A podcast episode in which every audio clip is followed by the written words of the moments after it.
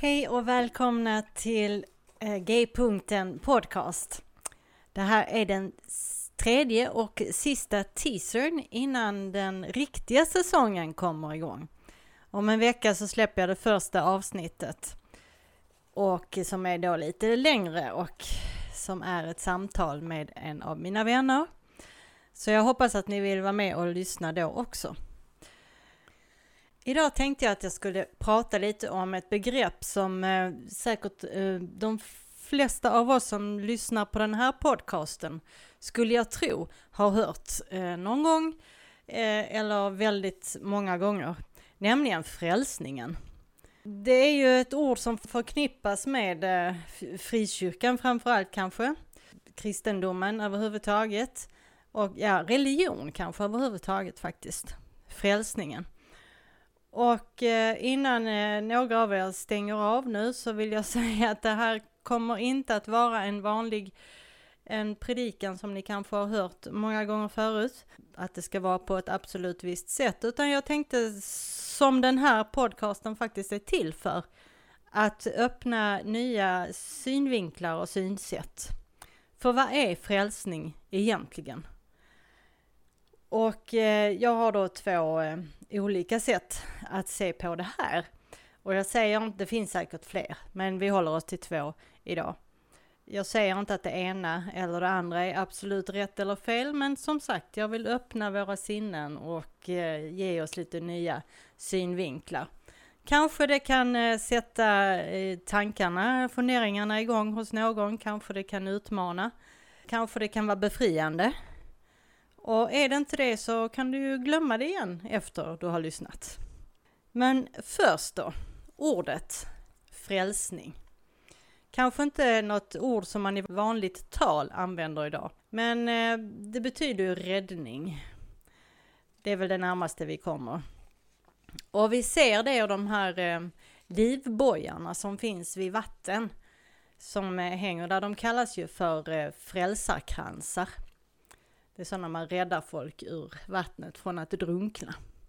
Det också finns ju ett eh, armband som heter Frälsarkransen där eh, pärlorna eh, representerar eh, olika delar av livet och böner och så. Och, eh, men själva ordet, det kommer från ordet frihalsa. Alltså, när en slav blev fri så tog man av kedjan som han, han eller hon hade haft runt halsen. Och det kallades att bli frihalsad. Så det är själva ordets ursprung. Så vi, som sagt, vi använder ju inte det så mycket i vardagligt tal numera utan mest i religiösa sammanhang. Så räddning är väl det närmaste som vi kommer. Och jag googlade förstås ordet för jag skulle se vad som finns där ute. Jag fick ganska många träffar. Men jag tänkte i alla fall, jag, jag håller mig till Wikipedia idag då. det är alltid roligt att se vad där står. Det står så här att frälsning betyder räddning och befrielse. Ofta har det en religiös innebörd och avser räddning från synd och de lidanden och svårigheter den för med sig. Det kan dock även syfta på räddning i största allmänhet, till exempel med hjälp av en livboj, ibland kallad frälsarkrans. Och i överförd bemärkelse kan frälst också betyder entusiastisk och hänförd. Och sen så står det vidare att frälsning är ett grundbegrepp inom kristen teologi. Det beskriver hur människan till kropp, själ och ande räddas från synd, lidande och död till evigt liv i harmoni med Gud. Den kristna kyrkan menar vidare att detta skedde genom att Jesus dog för människornas synder och uppstod igen. Frälsningen ska liksom tas emot av den enskilde genom tro på Kristus. Olika kristna traditioner betonar också sakrament och goda gärningar som medel att ta emot frälsningen. Frälsningen kommer att fullbordas på yttersta dagen. Så om man läser bara det här så ger det ju inte så jättemycket. Det är mest teoretiska tankar. Så vi kanske ska gräva lite mer. För frälst, räddad, räddad från vad och räddad till vad? Ja, vi kanske har lärt oss eller hört att vi räddas undan synd och död och undan Guds vrede. Att Jesus kan och vill rädda oss. Att det finns ett enda hopp för människan. Att Gud älskar oss trots vår olydnad, vår synd. Och denna räddning, frälsningen, det är kristendomens fokus. Och att Guds kärlek går så långt att han själv blir människa genom sin son Jesus Kristus. Att Jesus levde i fullkomlig kärlek och lydnad för Gud, ett liv som vi misslyckas med att leva. Men han dog för våra synder, tog på sig våra fel och misslyckanden på ett kors i Jerusalem för cirka 2000 år sedan. Och genom sin död överbryggade han den avgrund som vårt uppror orsakat i vår relation till Gud. Och vem som vill kan nu bli frälst, det vill säga försonad med Gud och få en nära och livsförvandlande personlig gemenskap med Gud genom Jesus. Och varje individ har dock frihet att svara antingen ja eller nej till Guds gåva frälsningen.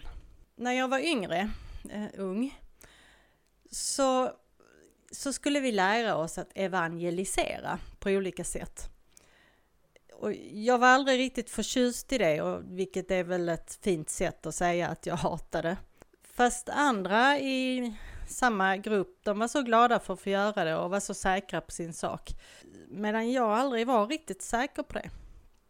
Jag visste inte riktigt hur jag skulle förklara för folk att Jesus är enda vägen till Gud och om de inte blir frälsta är de evigt förtappade och hamnar utanför Guds närvaro, närmare bestämt eh, helvetet, där de kommer att pinas i evighet. Och så skulle man se till att de ber frälsningsbönen, som jag inte ens kunde själv, och helst skulle man väl rita broillustrationen också, som jag hellre aldrig kunde lära mig. Det, det var någonting i mig där som klingade fel. Och jag, alltså jag klarade inte riktigt ut vad det var. Förrän nu, dryga 25 år senare, så eh, började jag så smått att förstå vad det är. Och det är att jag tycker att det, det känns helt fel att förklara frälsningen på det här sättet, att det är en transaktion. Alltså en affärsuppgörelse.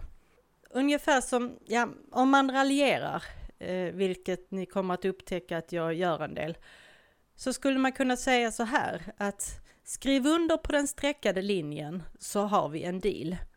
Och därefter så blir du informerad om det finstilta. Att det finns regler för vad du får göra, säga och ägna dig åt. Och till detta kommer sen tiden, pengarna och engagemanget. Och om du inte fullföljer så blir du avfälling.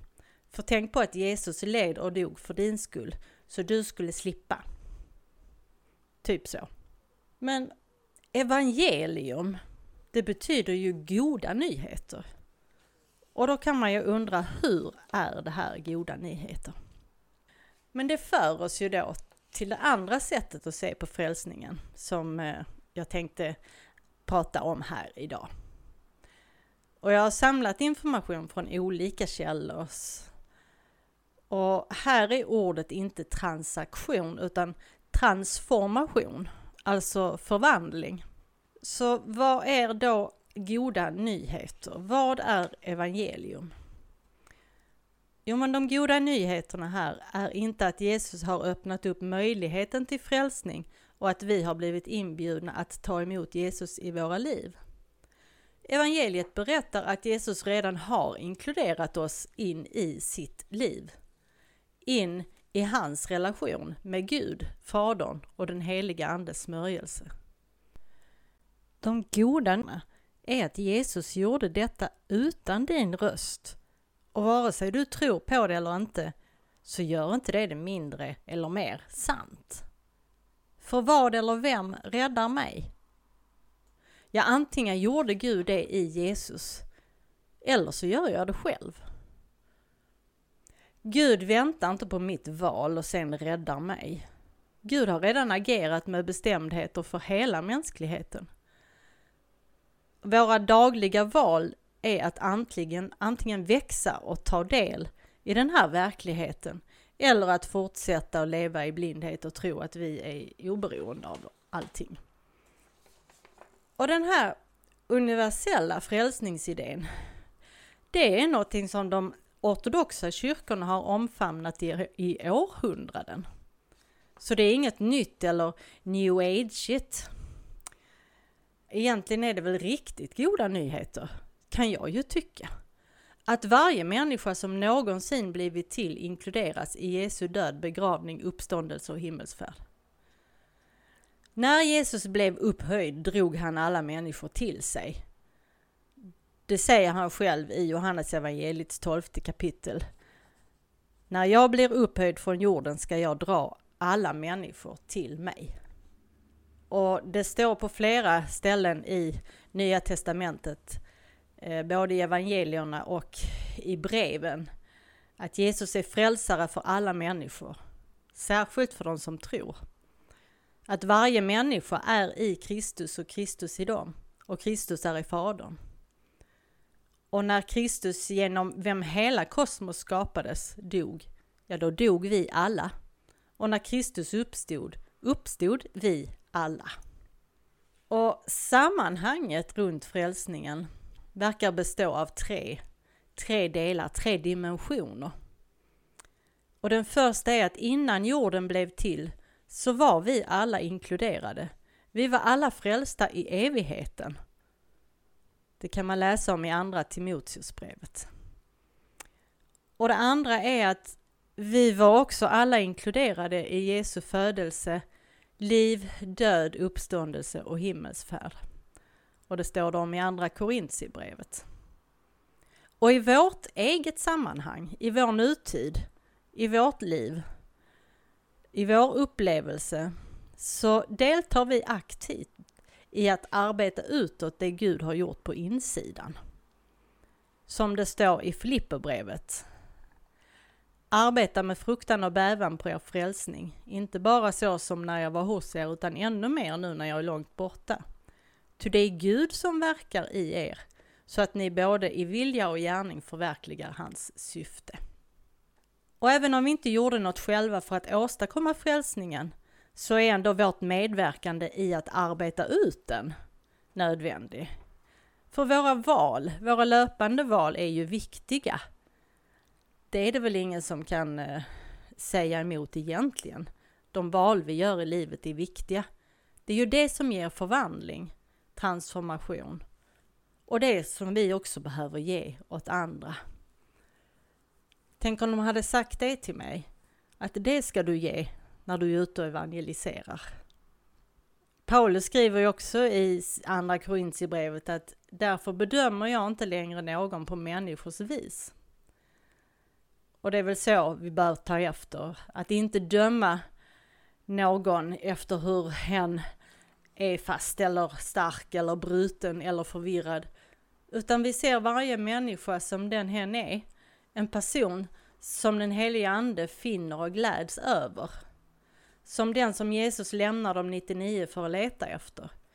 Som den som Fadern väntar på att få välkomna hem.